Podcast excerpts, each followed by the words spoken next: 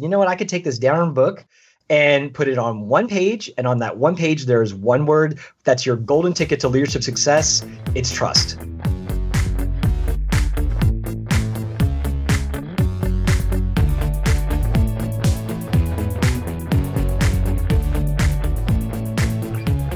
Welcome to the FI Show, where you get a behind the scenes look into financial independence. Here's your host, Cody and Justin. Hello and welcome back to another episode of the FI Show. But before we dig into today's episode, let me check in with my co-host Justin. What's up, man? Hey man, yeah, it's been a little bit of a mix of doing some of those last things up here in the Northeast that we want to do before we leave town, as well as actually trying to be productive and packing up some things. So, for those who haven't heard, I'm going to be moving from Boston, Massachusetts, down to Austin, Texas. So, this last weekend, we actually got a, a really cool opportunity to spend the weekend down in Cape Cod I had a friend who actually had this permit where you could drive your vehicle out onto like a, a beach. And so social distancing was not a problem because they only allowed like a few trucks in this one section.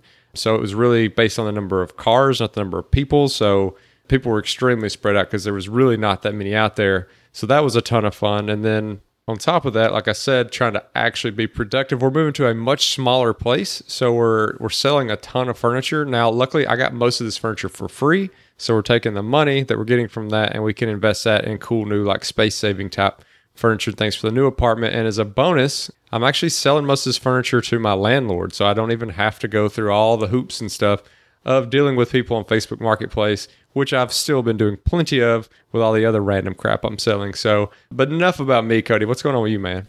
Well, first of all, I just thought that was the coolest thing ever that you're selling your furniture back to your landlord. That is the most hardcore Justin move I've heard in a while. But yeah, I had a pretty fun weekend this past weekend. As you can probably hear, my voice is a little hoarse because I was kind of partying it up on Saturday and Sunday. Actually, earlier in the summer, we had built this like pontoon raft. It's basically a pontoon boat, but instead of a boat with a steering column and an engine, we just put a bunch of 2x12s, covered it in like the indoor outdoor turf stuff, put a little slide on it, and just basically hanging out on that thing for about six hours yesterday. So that's why my voice sounds so hoarse because I was just having a good time, having some drinks, sliding down the slide. But yeah, that's enough about me and you, Justin. Before we get into today's episode, let's take a quick moment for our sponsor. Alright, FI Show listeners slash real estate investors, have you ever given the door code out to one of your properties? Or maybe you left a key under the mat for a delivery person? Did you feel nervous about it? If yes, you have to go check out Igloo Home. That's igloo, as in what Eskimos live in, then home. If you own a property and are a business owner like me, your biggest limitation is that you can't be in two places at once. And no matter how you choose to let someone in, you always seem to be trading off security for accessibility. Now you don't have to. With Igloo Home's remote access smart lock, you decide who has access and when. Set a one time PIN so people can stop by while you're out. Your Igloo Home app will keep a log of every time a PIN is used, so you can relax knowing your home or office is still secure. So if you're a property owner who is curious about how this thing works, you should definitely go check out the Igloo Home website. Igloo Home has products to fit every property. There's a smart deadbolt, a key box, a padlock, and more. There's a ton of stuff on there. And as listeners of the FI Show, you'll get a 15% discount off your smart lock if you order with promo code Fi Show on www.igloohome.co. That's www.igloohome.co with promo code FISHOW. Today we have Steve Yacovelli on the show, and he's got this really cool story where he starts out actually on a Disney cruise, working as a normal employee. He starts hatching up this idea with a fellow employee about doing these leadership courses, which springs into kind of this really large business, Top Dog Learning, where he specializes in helping people learn about leadership and doing it in a way that is empathetic and that is inclusive, because he's a big time voice in the LGBTQ community so we're really lucky to have somebody on with his unique background and skill set. But not to steal all of Steve's thunder. Take it away, Steve. Really awesomely ironic that you're asking this, Cody, because the situation that happened, I'm in the midst of them becoming a client of mine now 30 plus years later, which is just so serendipitous. It was actually when I was an undergraduate in my fraternity. We went to a small state school in Pennsylvania, and it was great because I could be a big fish in a little pond, and I ended up being the president of my fraternity and a couple other organizations. And I just remember realizing that my my extracurricular experience was the best leadership boot camp, if you will, than anything I could have learned in like my my business classes or any of the other stuff that I did. So it was really those great opportunities, and they were small. They weren't super risky. I could totally hose it and fail, and and it really helped me uh, understand kind of the basis for what really effective leadership is, kind of on this side of that journey. a lot of people get exposed to some form of leadership, whether it's some kind of club growing up, you know, whether it's it could be something like Boy Scouts, it could be something like a, a debate team, it could be sports, then all the way up through, like you mentioned, like fraternities in college. We get exposed to a lot of leadership, but what do you think is something common that is kind of just window dressing? It's just something a lot of people say, but it doesn't actually add any value when people talk about leadership and they just say it's all about people skills, absolutely it is. But there is like a dissertation's worth of work that goes behind that. And, and I think it's just so easy for people just to say, oh, you have to have good people skills to be a good leader. Yes, and you really have to think about a whole bunch of nuances. And then you wrap all that around in the context of the relationship with the people, with the leader, with the organization, with the time frame and what's happening in the world. So it's it's not so simplistic as you know you talk goodly to people and you're all good. It's it's that's part of it, but you know there's a whole other stuff going on there. And so I want to kind of dive into leadership as a principle a little bit more. And could you talk to, I guess, some of the secrets, like what makes good leadership? Are there specific qualities you can point to? Maybe specific exercises or ways that you treat people or anything to do with leadership? You can take this in any direction you want, Steve. Okay. Ooh, carte blanche. I love it. Uh, so I'll, I'll, kind of share how I got to the point of writing my book, Pride Leadership. And, and so, you know, I've been in the leadership space pretty much my whole career. So five years. It's been awesome. No, I'm just kidding. It's been like over 25 years. And in some way, shape, or form, I played around in, in the space. And so you, you see a lot of leaders coming and going. You know, it's one of the things that my company does. We coach leaders on stuff.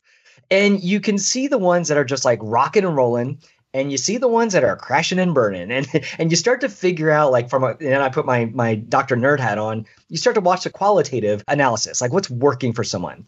About 2 years ago, I decided I wanted to write a book on leadership. I was kind of collecting what I'm seeing for folks to work, and and so uh, what I pared mine down to is, and at one point I had like 38 post-it notes all over my office on the competencies that make a good leader, and I'm like, okay, I can't write a 38 chapter book because people be like, what the hell? And then people would be like, I'm not buying that. And the audio book would be like 20 hours long. And I'm like, nah, we're not doing that. So I really looked at it as what I'm seeing as the top six competencies that people really focus on in the 21st century workplace. And, and it's things about being authentic. It's it's having leadership courage. It's engaging in empathy. It's being able to effectively communicate your strategies and your thoughts and your ideas. It's building relationships with those around you. And then it's shaping the culture within the context of your world. And so those are the top six that I personally have seen folks who leverage them. They are they're rocking and rolling, some to different degrees they're very intertwined so you can't separate them quite frankly. Like if you're being your authentic self as a leader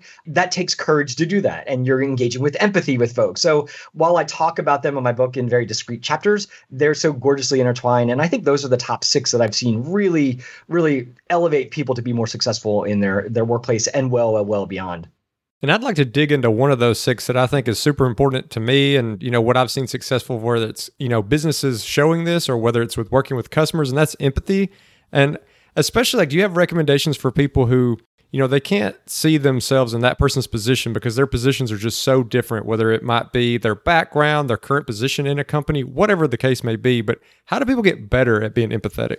It's a great question, Justin. You know, we can't just turn on an empathy switch and be like, "I, I get you. I see where you're coming from." but you know, the number one way to, or the there's two massive ways for people to to really engage in empathy of of I say the quote unquote other, meaning the other person, is to ask, you know, what's going on in your world, and then to listen. And you know, there's an old adage, Stephen Covey, the great you know leadership guru, blah blah blah. He has a quote. He says, "We often listen to respond." Versus listen to understand. And it's so true when you talk about effective communication, when you talk about engaging with empathy and rapport with somebody, it's not having that dialogue where you're waiting for your time to jump in and say what they should do. It's it's listening to them and saying, "Wow, that must be really hard for you," or or well, tell me more about that. And and there's strategies that you can do as a leader to not just flex your empathy muscle, but really help engage the people around you to let them know that you are listening and you are empathetic and you're trying to see things from their perspective. And we can bring empathy into this, or we can bring in any of the other five qualities of an awesome leader. But I know, Steve, that you're a really accomplished entrepreneur. This is one of the reasons we wanted to bring you on because we do have a lot of people who, whether they're already business owners or they're potential or would be business owners, what are some of the tactical things you've done in your leadership positions to kind of take your companies to the next level? the top one, and I, I, don't mean to keep repeating myself, but the listening part, asking questions and then stopping and listening. When I was uh, worked at Disney years ago, I worked at the cruise line, which I have to say was like a sweet gig because my job was an internal leadership consultant that would go on board the ships and go to the island, Disney's island in the Caribbean, and just like teach leadership stuff, do executive coachings. And I mean, that was a sweet gig and I loved it. I learned so much on how to be an effective listener then. And I kind of pulled that into what I do with Top Dog Learning Group. My, my people are called Top Doggers. So my Top Doggers, I, I want to listen to them because they're they're experts in what they do and i'm not going to tell them how to do their job i'm going to say what can i do to support you and then be quiet and then listen to the response. And I think that's probably one of the best things that's really helped shape my leadership success is just being smart enough to trust the folks who are doing the job and then listen to them both what they need and what they need from me and what they need in order to do the job even more effective. So I love that mentality, Steve. I love the kind of manager that trusts the people they hire instead of the micromanager who is always breathing over the shoulder of the person, whatever task they're assigned to. But the one problem with that is what if you hire the wrong people? And so the question for you is how do you mitigate that risk? Like, how do you make sure that the person you're entrusting with all of this responsibility isn't going to completely screw up the company or mess up all these different tasks? Cody, you actually said the magic word for leadership. I, have had people and other interviews and other conversations I've had. They're like, you know, your book is 356 pages. Tell me how you could summarize that. I said, you know what? I could take this down book and put it on one page. And on that one page, there's one word that's your golden ticket to leadership success. It's trust.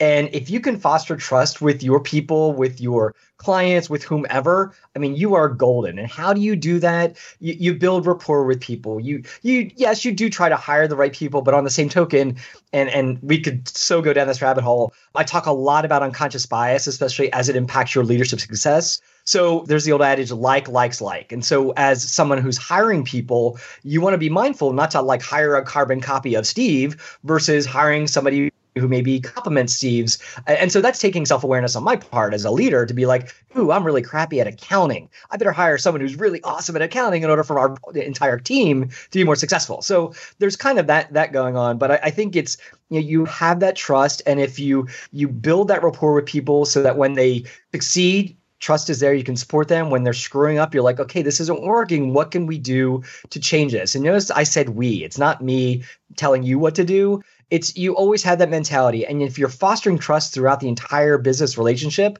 then if it gets to that point where you know what, this just isn't working out, it's not a big surprise. You know, if you're having that conversation, providing that feedback throughout the context of our relationship, it shouldn't be a big shocker when it's like, wow, this just isn't working out, you know.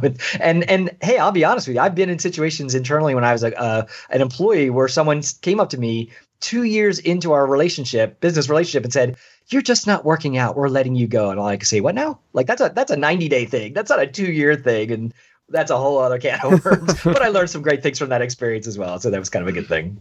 So, Steve, one thing or a couple things that you mentioned there were, you know, the hiring process and then some biases that we might have. And I know a lot of companies have these kind of inclusion goals that they're trying to have. But as an employee, maybe someone not at that leadership position, you just can sometimes see this as a quota. But as the actual leader, how do you make it more than just a quota? Like, how do you actually foster inclusion? Oh, fantastic question, Justin. So, my first thing, and I, I actually say this in my book, it's been my philosophy since day one play with leaders leadership isn't about role, it's about your influence with those around you. So I can be an individual contributor at a business. I could be a, a solopreneur. I'm a leader in all of these respects. So I, I, don't really separate the concept of, oh, you have people who report to you. Now you're a leader, shenanigans. You you were always a leader. So with that being said, it's every leader's opportunity to foster inclusivity within their workplace, even if you are the only person within your business. Being inclusive means that you want people to feel that they are included. And, and there's the concepts of diversity, inclusion, and belonging. If you look at some of the, the cool stuff out there, and that's one of the areas actually I consult in is is I use the phrase uh, being a consciously inclusive leader. So other folks say unconscious bias, which is great, but I was um, teaching a, a, class one time, and um, this person was sitting in the back of the room, arms are folded, and you just knew they didn't want to be there. You could just smell it. And I, I've been a college professor, so you know I know who's a tourist in my class, kind of thing. But kind of started going through my spiel, you know, I was talking about unconscious bias, and this guy goes, "Well, if it's unconscious bias, I can't do anything about it, so I'm done. And I was like, whoa. And and so that's where I started flipping the phrase. It's not unconscious bias, it's being consciously inclusive. And kind of to get to your point, Justin, it's like, what can we do as leaders? And again, leaders, everybody, to be consciously inclusive. So it's looking at what's happening around us in the business little things like on our website when we have an image of a family what kind of family are we representing? Are we trying to be more inclusive in that or are we doing the traditional you know middle-aged white male middle-aged female and maybe the 2.5 little kids around them? Or when i'm showing some sort of image of like um, my senior executive does it immediately go to older white dude? And maybe changing that that dynamic there. So you can look at your marketing stuff, you can look at the stuff on your website, you can look at just even how you're phrasing your language. You know, when we're hiring people, we have all those intake forms, you know, you fill out all your stuff. Well, when I get to gender, what am I putting as my options? Is it male, female, or is it male, female, non binary? I mean, there's all these different things we can do to really be inclusive in 2020. And so we as leaders just have to be mindful of looking at our own processes, the artifacts around us, and looking through those with a different lens, saying, who are we excluding with this image and what's the message that we're sending to those around us? So one thing on inclusion I want to talk about, and this is because it's part, it's a huge part of the book. It's pride of leadership. It's strategies for the LGBTQ leader. Could you talk to leadership and maybe some of the advantages, some of the disadvantages, everything about leadership through the lens of the LGBTQ group? Yeah. So the first thing I'm going to say is if you're a queer leader, you're much better than your straight counterparts. Just kidding. That's a complete joke. And so I want to be, blatant right there and say I, I, don't argue in my book that one group is better than the other because I have worked with both LGBTQ plus leaders. I work with straight leaders. They're all awesome, and, and well, or some of them aren't so awesome. But there's that. But what I do say in the book, you know, as I said, I was looking through what are the the competencies that I personally see in all the stuff that I do with with my clients that are really making people successful, and that's kind of the six that I shared earlier. And then I was about to go and go down that path and write that book, but I also started looking at the gay leaders, meaning the general term gay, not exclusionary. And I started looking at the gay leaders around me. And then, uh, if y'all are familiar with Sex in the City, you know, Carrie Bradshaw, that back on HBO, but she always started her column saying, I couldn't help but wonder. She's sitting there at her Mac. And I honestly said, uh, well, I can't help but wonder, is there something about the the queer experience, again, using a general term, that allows you an opportunity to flex your leadership muscles in the six competencies I talk about just a little bit differently than my straight brothers and sisters. So, for example, if you look at the general research out there, being a, an authentic leader is rock star awesome. You know, you build trust automatically. People will will follow you. They'll understand you. They'll they'll understand what you're saying. I mean, in general, as a leader, if you are authentic, you are so much more successful than when you're not authentic. Okay, now let now put that through the lens of I'll be me, a white gay dude. If I'm being my authentic self at work and I have a picture of my husband at 22 years on my desk and I don't watch my pronouns and I'm out at work and I, I bring myself in the workplace through that experience at that lens, that's powerful stuff. And that's something that I have to practice where my straight brothers and sisters maybe they don't have to do it as much as that. You know i often say that every client i meet every new situation every business sales call there's some opportunity there to share my authentic self. Now obviously with my sub brand as the gay leadership dude eh, it's pretty darn obvious who i am.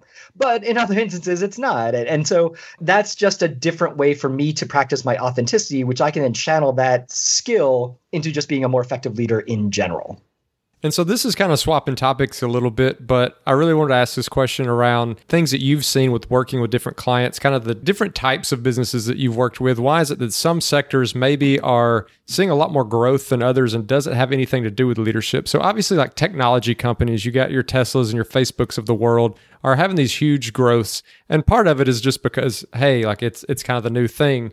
But I have to imagine that part of it is they've just got some really great leaders. Is there something that these technology companies have figured out that maybe some of your more traditional businesses could really use some help on? I think I don't know if it's necessarily the industry itself, but it's the makeup of the leadership. And there's tons of great studies out there. There's one that, and I'm, I'm not going to quote it exactly right, but there was one that was just published a couple months ago, and it looked at gender in relationship to the success of the business. And it looked at, um, over the course, I think, 17 years, it looked at the Russell Index and looked at all the businesses that are associated with that and those that had female CEOs or CFOs.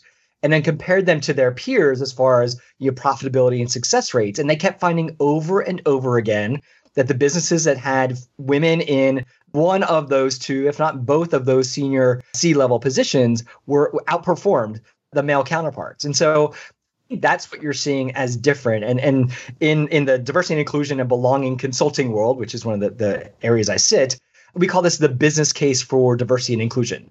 And when you start to look at why organizations are are successful, they're engaging in diversity inclusion for one of three reasons. One, because the law says I have to, rats, but you know, there's that. You know, so I keep myself out of risk and jeopardy. Two, it's the right thing to do. We want to be inclusive because that's great. You also build brand loyalty with certain populations, all that good stuff. But then three, and that's kind of where this goes, it does impact the bottom line. And when organizations think about that, the other two kind of follow in lockstep. And and I when I work with my clients, we start there first because some people are in the room being like, well, why do I have to hire more insert demographic here? And it's it's because you perform better. Wall Street's showing that all the time, you know, and and those organizations that are embracing strategic marketing for outreach to various different populations and broadening their their understanding of being inclusive beyond oh we have blank month uh, and looking at things a little bit more broadly that way those are the ones that are seeing success and that just rolls out into longevity of their success versus the you know industry or blip in the market so I want to touch on resiliency for a second because I think it's important for these times. I've seen so many businesses in my local town just go out of business. The restaurants, barbershops, all of these businesses that just couldn't survive the coronavirus shutdown. And obviously it's a lot of that is demand, but I'm guessing that a portion of that has to be leadership or at least strategic planning. So could you talk about maybe some things that companies did right and some other companies did wrong during this shutdown? I'll be completely transparent and tell you about my own business. Let's do it. uh, one of the things we do at Top Dog Learning Group is stand up training. We're actually the certified leadership vendor for several big Fortune 500 companies, and we book a year in advance. So I have you know six figure contracts with these big awesome clients I've had for years and years and years.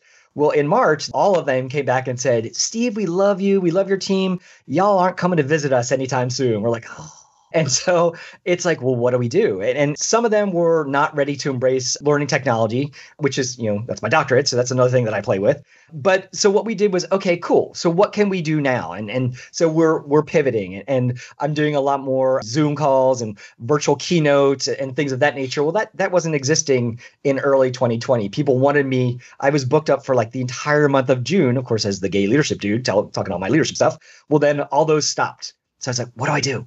And so I kept calling these these clients, and, and these are like really awesome, big, cool clients. I was so excited to land. And I'm like, let's do a virtual keynote. Here's the discount rate because now I don't have to schlep on an airplane score. And they're like, let's do that. And so, you know, the resiliency I think is it does take leadership. It does take comfort with the unknown. And in my sordid past prior to starting Top Dog, I was also an IBM consultant. And one of my areas of focus was change management. And you look at change management, it's a process, but then there's the people part of it as well, and they work together. And so I focused on the people stuff. And part of that was understanding a human's reaction to change or their individual resilience to times of change. And that varies in different degrees for each human. We have a saturation point. Change gets to our fear center, quite frankly, and there's a whole cognitive nerdiness I could go down the path for. But you know, most people don't really like change and, and most people are uncomfortable with change. And so if you can get to that comfort level of that uncertainty, which is one of the, the areas I help folks in, then you can be resilient and you can pivot. It, it still feels icky, but you know that, you know what? Five years ago, well, I started my business in 2008. Really crappy time to start a business. Yay! But I did, and it survived and it thrived. And, and so for me personally, I'm like, okay, COVID, what the hell? And then it's like, well, 2008, Steve, you made it work. And so you just you know, think that perspective again. And, and so I know I could do it, and therefore I could tell my team that we could do it. And they're like, okay, cool, we got this. And and I think that's kind of how you approach resiliency is if you can, you pivot like some of these great restaurants. They're like, okay, well, we'll do takeout now, or now we'll put everyone on the porch and, and spread them all the way out. Cool. You, those are smart things to do. And those are going to be folks who kind of come out on the other side of this it's the folks who throw their hands up and say change happened to me and you know they're not going to be the ones that succeed on on the other side and I kind of want to touch a little bit on some of those things that maybe you're teaching some of these large companies when you go in and talk about inclusion. What are some of the categories that maybe either get overlooked or we just don't think about, whether it's a completely different category or maybe a subset category of diversity beyond just sex and race? It's a great question. So when I think about um, defining diversity, there's there's a bunch of models out there. The one I use is by these two awesome women, and they're both in LA, uh, Gardenswartz and Rowe, Lee and Anita, and they came up with a, a way to organize the concept of diversity. So if you picture it, it's like a bullseye, and there's five layers to it. So in the very dead center of the bullseye is personality, and so every single one of us, Justin, Steve, every single human listening this right now has a unique personality and that will never be repeated for anyone else in the entire existence of humanity and that's the cool thing. So we are all shiny little snowflake unicorns whatever term you want because of that personality. So there's that. Next layer out is what they call the internal dimensions and these are the ones that people quote unquote typically think about when they think of diversity. It's race ethnicity gender sexual orientation physical ability gender identity. These are things that kind of stay pretty lock and solid throughout your lifetime. Physical ability, a little asterisk on that because as I get older, stuff happens, you know, changes. Then the next layer out is what's called the external dimensions. And these are things that change quite often. Things like marital status, parental status, education, income, uh, social habits, recreational habits, that kind of stuff. And so, but that still contributes to how we look at the world through those lenses. You know, if you're a parent, you look at the world very differently than those of us who aren't parents, or those of us who are canine parents look at things differently than our feline parent friends, or however you want to phrase it, you know, and and all that good stuff. Physical appearance is in there too, so that could change, quite frankly, daily, and depending on my mood and stuff. Then the next layer out is in context of an organization. So obviously that'll change with the groups that you're with, but let's say it's workplace. So that's like, and that's my uh, organizational dimensions, and that's things like you know, am I exempt? Am I hourly, hourly? A manager, not? Maybe if you're part of a mergers acquisitions situation, a legacy group, you know, because we had our own culture there. Now we're part of this whole bigger culture. Those all impact the way you look at the world. My accounting friends, not to be stereotypical, but they might look at the world a little differently than my Salesforce friends. And, and so you have that as a unique perspective. And then the last layer out is what they call the country of operation. So it's in the context of if I'm working in, say, Germany, and you, of course, I'm not stereotyping, but the German culture tends to be more timely. I know this because three of my biggest clients, they're all headquartered in Germany. I don't know how that happened, but they just are. So I know that timeliness is massively important to that corporate culture, but also the organizational culture. And so all those things impact how you look at things. So, with that being said, we want to make sure that we as leaders, we as organizations,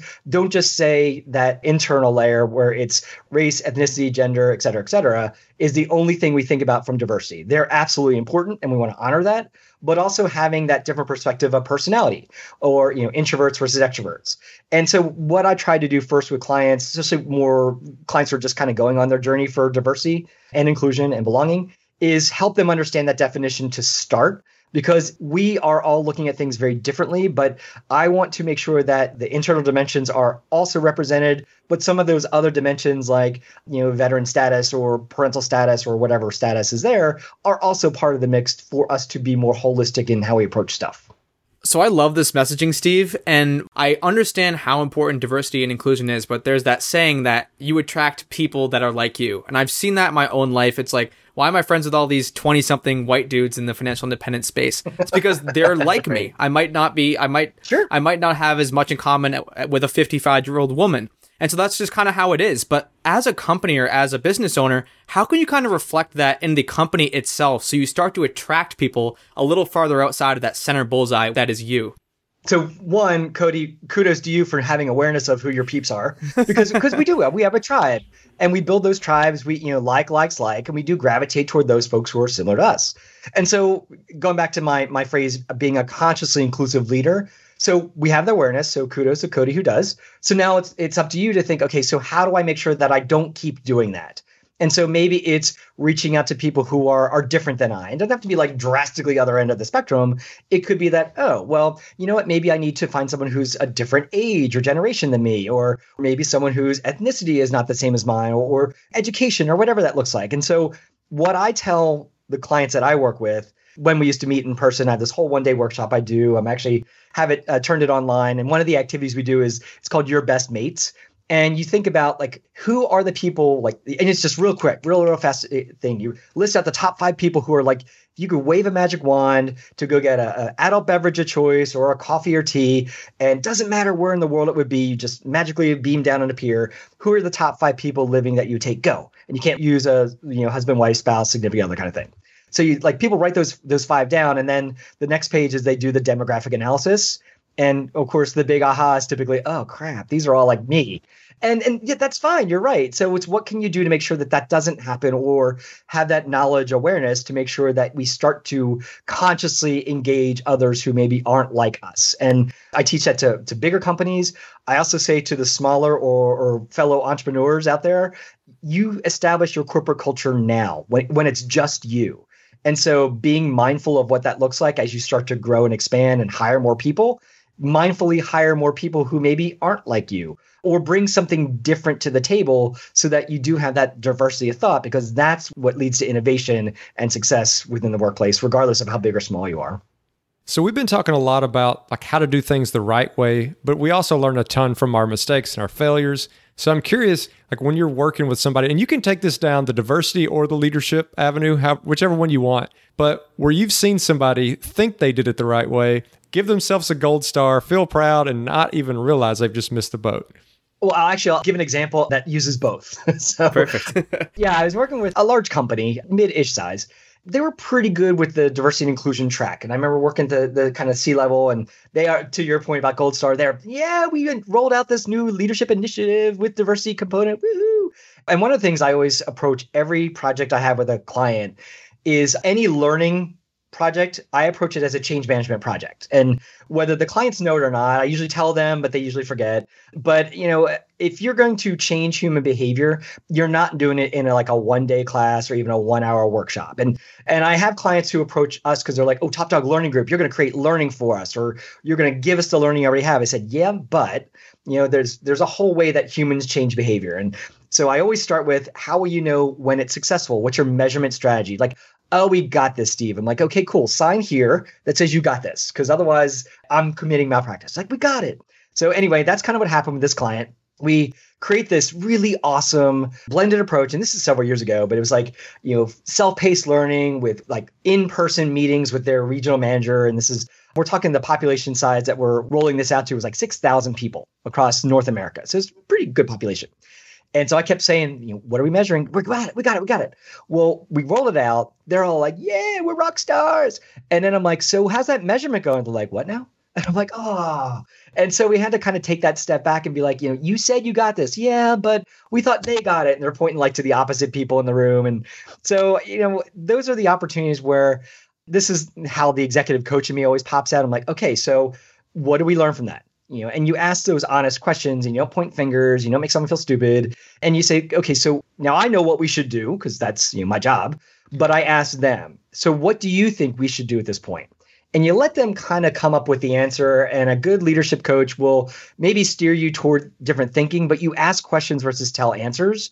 And that's the best way to, to kind of have that aha moment for the executives to be like, oh crap, Steve, why didn't you tell us? I said, well, I did. And I'm not going to told you so that I did, but we're here now. So where do we go from here? And we figured it out and it was fine. And it's since been a very successful program. But it was that moment of aha for that senior, those senior executives that were like, oh, and you know, you don't make people feel stupid. You just say, okay, where do we go from here? And how about when an employee's something about their diversity or something about their background is forcing them to clash with leadership in some kind of way? I can't think of a specific example off top of my head, but maybe you have one, Steve. And how can a leader best handle that? Yeah, actually, it is a really great question, Cody. So I've worked with a lot of organizations, especially when I'm doing leadership workshops or, or me and my team are doing those. And you can just tell the people who aren't on board with some of the concepts we talk about. And pretty much every organization we work with, big or small, they have their organizational values, you know, the things that are on the website, on the wall. And those are, you know, that's the, the the social contract, if you will. If you're an employee, there's the values you're supposed to do your work at. So there's that. Then there's the the lived values, as I call them. And so those, this gets a little bit more squishy to understand. But you you work with organizations and you see, okay, there's the values, but are they real? Are they what happens in the day to day operation? And so, for example, back up years ago, I just joined an organization and one of their stated values was we honor work life balance. I'm like, yes, I'm on board with that. And then I, you know, a month goes by and I'm I'm getting at work really early, like 7 a.m. because I'm an early person, and I'd leave around five ish. Well, people were still there working, and I'd leave. Well, finally, after a month of this, one of my teammates came over and said, Steve, you're leaving too early. I'm like, wait, what? Value, work life balance. I was here at seven. I started the coffee maker. Come on. She's like, well, people at our level aren't supposed to leave till our bosses leave. I'm like, ah, shenanigans. See, that's that's a disconnect. But you have that. So there's a state of values, the real values, and then you have every individual has a value set. You, Cody has one, Justin has one, Steve has one. Every listener has your own personal values.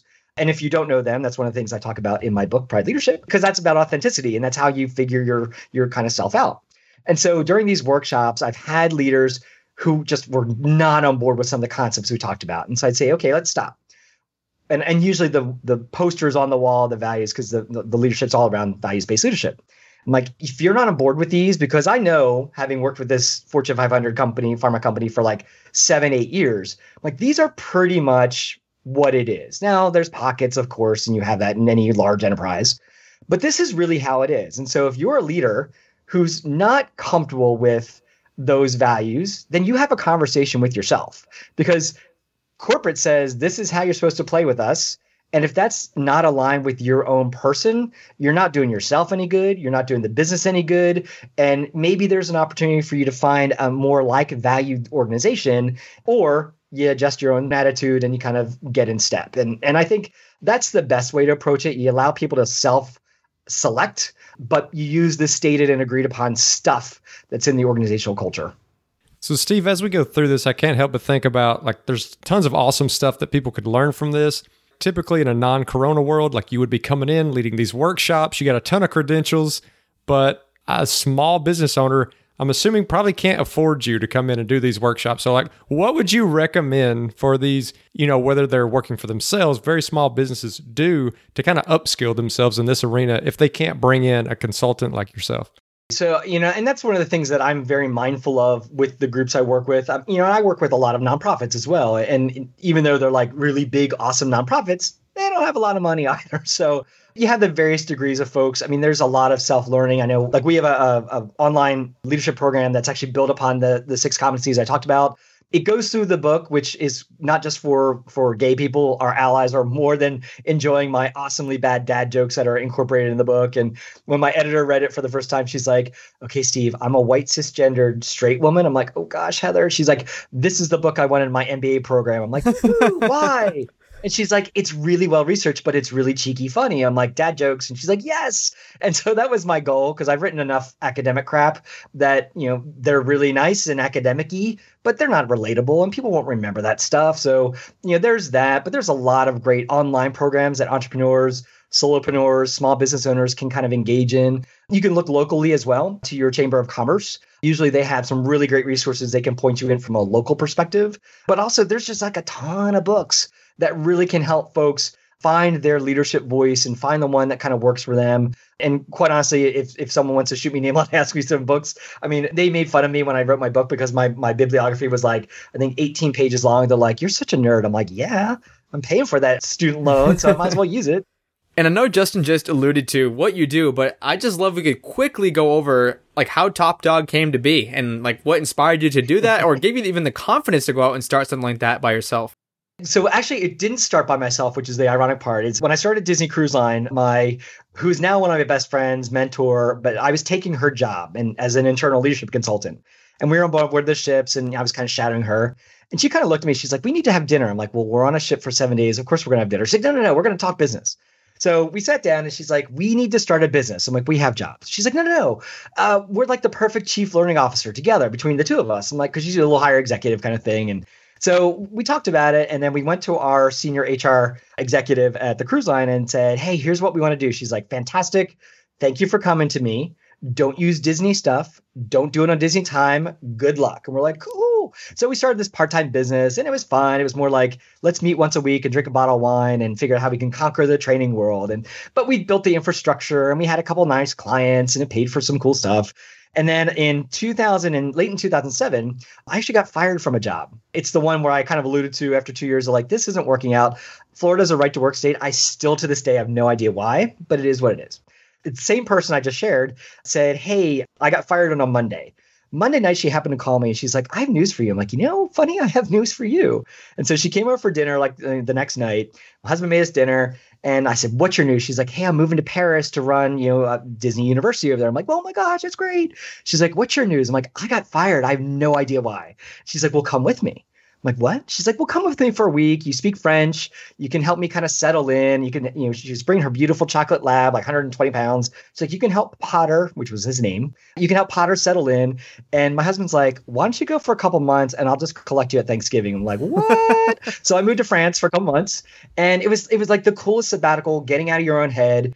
And you know, that's what I'm like trying to figure out. Do I apply for this job, that job? And I'm sitting there, I'm like, I have an infrastructure already. It's a part-time. I just got a full throttle at full time. And so I kind of took it on my own in 2008 and that's kind of how it existed. Eventually i had to fire ruth quote unquote um, just because there's disney contracts i was after and she was still like an executive of the company. I'm like this doesn't look good. She's like no it doesn't. Fire me. I'm like i will. So she's now since one of my my consultants because she's no longer part of the company. And that's just kind of how it worked and it's been i've been really fortunate. I have some great clients. I never had to advertise until about like two years ago when i decided i wanted to like conquer the market. But I've had some clients that have been with me since 2008, and they're just like keep coming back for more. And hopefully they're, they're enjoying our time. And matter of fact, one of them just reached out to me last week and said, "We need you again because that three day conference we were doing, we're not doing it. Can you help us turn it into something else?" I'm like, "Sure, we could do that." So uh, that's kind of how it started. And and it's I find like minded businesses who have aligned values. I believe in business karma. You put some good stuff out there. Sometimes you do pro bono work, and that's totally fine. It works out for you. And, and, business karma is a thing. And if people are listening and don't believe in that, you need to rethink that because it really is a thing. So, Steve, thanks so much for coming on the show today. This has been some awesome content. It's definitely a unique angle that we haven't had on the show before, but we couldn't cover everything. So, if people want to get more information about you or maybe the book, where's the best place to do that? Yeah, one stop shop would be topdoglearning.biz, B I Z, because we're old school. You'll see all sorts of ways to get in touch with us. You actually can see my calendar there if you want to grab a pro bono 15 minutes to kind of say hi. And we're actually doing a free plus shipping book offer. So you'll see that, that at the top where you can get Pride Leadership free of charge. Just got to pay for the shipping and handling. Domestic places only, unfortunately. But that's the best way to get hold of me. Awesome. That sounds like some awesome bonuses, Steve. I'm sure some of our listeners will take you up on that. And one question we like to ask all of our guests What is your number one tip for those on the path to financial independence?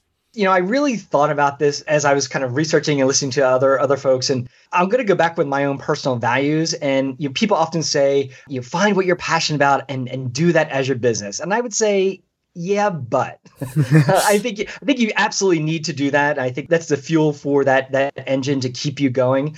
But you also need to consider who are you passionate about. So not just what, but who. Is it helping entrepreneurs be financially independent? Is it helping, in my case, you know, the LGBTQ plus community be more successful in their leadership world? Is it just helping nonprofits? Who is the group that you want to kind of play with and who you're passionate about helping them be successful? And then the the third part of that three-legged stool is you know, what are they passionate about? And I think if you think about it as those three interconnected, it's not just about you, my dear friends. I'm sorry, it's not.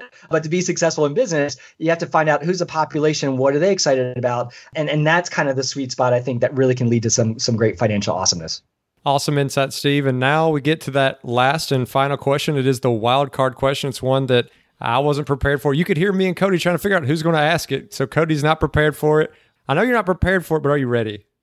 I'm ready. Bring it. okay, so we've been talking a lot about leadership today, and I know we said that it doesn't necessarily mean that you're like managing people or in a what we, most people think is a leadership position. But I want you to think about when you have been in a leadership position and you were in one of those situations where people say, you know, you just got to fake it till you make it. Like you did not know really what was going on. You didn't really know the right answer, but you were just kind of out there winging it, hoping no one caught on. uh, it's funny, um, and it, and it's a really awesome question. And the first thing that pops in my head, it, it, it was a little bit further in my leadership game, but it was the first time I was in charge of I was in charge of like a team of I think it was like nine consultants. They were all making six figures. Like this was like high end consulting group, and they put me as the leader. And and one, it was the first time I, I was actually a leader of something where I didn't have to produce anything. All, my job was just to lead the team. I'm like, I, I have no deliverables. This is just so weird. You know, talk about like I'm not used to that. And then um, and some of them were were so much more savvy than I was, quite frankly, and I, and I knew that. And so the best piece of advice I could give anybody in that situation is and, and I, I know we, we've talked about it earlier, is to ask good questions and then listen to their answers. And, and, you could ask those questions like, you know, hey, Cody, what do you think about this? And Cody does his expertise and, and shares. And I can do a follow up and say, well, why do you think that? And and that's that's not being ignorant. That that's just being a good leader. And I'm getting two things out of this. When I ask that question, one, I'm getting trust from Cody. And then two, guess what? I'm learning. Yes. And so you can start using those strategies. I mean, people underestimate the opportunity to ask good questions, those open-ended, probing questions. They are they are such a golden arrow in your quiver of leadership. Don't forget to use them. Again, thanks so much, Steve, for coming on. You have just shared so much wisdom on this podcast. You are clearly a top dog in the leadership space, no pun intended. I know you had a little bit more time this year because of COVID and because of all your speaking engagements, but the one positive thing that did come out of that was that we got a spot booked with you and you came on the FI show. So thanks so much for your time. Thank you much, guys, for all that you do. And uh, to everyone out there, lead on, rock stars. Definitely learned a few things from this episode, Justin, and I noticed that some of these things are things that I still struggle with myself. Like I am always constantly trying to be a better listener, but I do always catch myself just listening to respond. And I know Steve talked a lot about how important being a good listener is if you're a leader. A leader isn't someone who's barking orders. It's not someone who's telling everyone what to do. It's someone who can see a problem from a really high level and then kind of orient and point his people, his best people or her best people in the right direction to get that job done. What do you think about the episode? Yeah, Cody, got to echo a lot of the same things you're talking about. I mean, you know, he says that you should listen to understand, not just to listen to respond. And sometimes I find myself struggling with that, whether it's in day to day life or even with this podcast, because, you know, you're sitting there and you really want to come up with some really good questions. So sometimes it's hard to really listen to everything because you're sitting there battling in your own head, like, is that a good question? Is that a good question? And like you said, it makes a good leader when you are actually listening, and that helps you be empathetic. It helps you understand where the person's coming from. But I think to go along with that, another thing he said was that everyone's a leader. So some people could be listening to that and say, well, you know, I'm not in a leadership position. I don't really need to work on that that much. In reality, you know, he says that everyone is in a leadership position because everyone is kind of impacting the way someone else's career goes because you're impacting their day to day life. You're impacting the, the work that they perform, and the work that they perform kind of leads into how their career goes. So, in a way, like everyone is kind of impacting, you know, employees at the business they work at, whether they are directly in charge of them or not. I think another really important key factor was the trust thing he was talking about. And I see this in a lot of people who have been leaders to me, or when I've been in a leadership role. Having trust and not micromanaging the people that you're working with or people who are working under you is so crucial to having a team that really moves quickly. Because if you're someone who is micromanaging every single person under you or to the side of you, whatever, you're going to move at a snail pace compared to a leader who can put the people in the right positions from the get go and let those people roll with it. Like they might have an awesome skill set in marketing or in technology or in sales or whatever, name your skill. But if you get the right person in that spot from the beginning, then you don't have to be sitting over their shoulder making sure they're not making mistakes. And Steve was talking about that. Like, really feel and make sure you are making the right hire for whatever position that might be. Or if you're pulling someone onto your team, make sure you're putting the people in the places where they have the most strengths. Because that's when you can really start to get projects done quickly, efficiently, and you won't have to be breathing over someone's neck, making sure they don't completely tank the whole business. I think that really ties also into a big thing we talked about, which is making something inclusive. And, you know, he says like the first step of doing that is just being conscious that you do have some biases. Like everyone has some biases. And where that can kind of shoot you in the foot, not only is it just wrong in the first place, but it can be bad for business. And like you mentioned, by hiring the right person in the right place, you need to understand that you need to find people who are different than you because those people can fill in the voids that you have. So you don't need to hire a bunch of people who are just like you because then, sure, you'll have a bunch of those same strengths, but you'll also have a lot of copies of that same weakness. Yeah, and Steve was pulling out some interesting stats about companies who were more diverse, like they were more profitable, they had better longevity. There was all these different things and studies that have researched this that the more diverse the company is, the better that company's going to do. And obviously it makes intuitive sense. Like if it's just let's use me for example, a bunch of mid 20s white guys there's no women on the team, no people of color on the team. We're just completely missing those markets. We don't know how people in our exact situations think, or maybe the way that they want to be talked to. And so once you get people from all these different communities, and one of the craziest things to me, Justin, was like, I didn't even understand all these different layers of diversity because there's like your inside bullseye of diversity where it's like gender, sexual orientation, race, things like that, the normal things you think of, quote unquote normal things you think of when you think of diversity. But then you get like a couple rings out and he's talking about like, hey, is it all just married people on the team? Maybe you should have some single people on the team. Like there are so many different layers to this diversity spectrum that I mean, I was totally blind to them until Steve started bringing them up. But I think that's really important to notice and understand. Like, look around at the people you're working with, look around at the people on your team and your company, whatever. And if there's a lack of diversity there, do anything in your power to change that because it will make your business more profitable, whether you're working on a small team or you're an entrepreneur. And now it's time for the call to action. So, the call to action this week, Cody, is just to be a better listener. And again, focus in on that phrase to listen to understand, not just to respond. So, when you're listening, don't worry about if you have the greatest question, follow up question to ask in the world. Just try to make sure you really understand where they're coming from. And then your responses will honestly probably just be more questions to dig deeper into what they're saying and not just to make some other response that either doesn't have anything to do with what they just said or is just disagreeing with what they just said but is actually leading you down a path to understand more of what they just said. Gotta say, Justin, this is a call to action I am seriously going to start working on because I know it's a weakness of mine. Sometimes I'm just listening and I'm like, crap, I didn't hear what this person said for the last five minutes because I was just itching to ask that one question I had. So it's definitely something I'm working on. Hopefully, you listeners, the Fi Show listeners, are also working on all these skills we have in our call to actions. And I know Steve shared a wealth of knowledge on this podcast, and this guy is incredible. He does so much stuff. And everything we talked about in today's episode and all of the links to his book, to his website, to all of his resources can be found at thefishow.com slash Steve.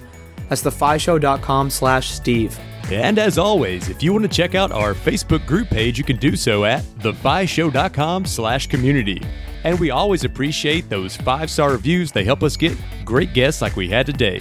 And if you're interested in supporting The Fi Show, you can do so by checking out some of our partners over at the resources page, which can be found at thefishow.com slash resources. And thanks for listening.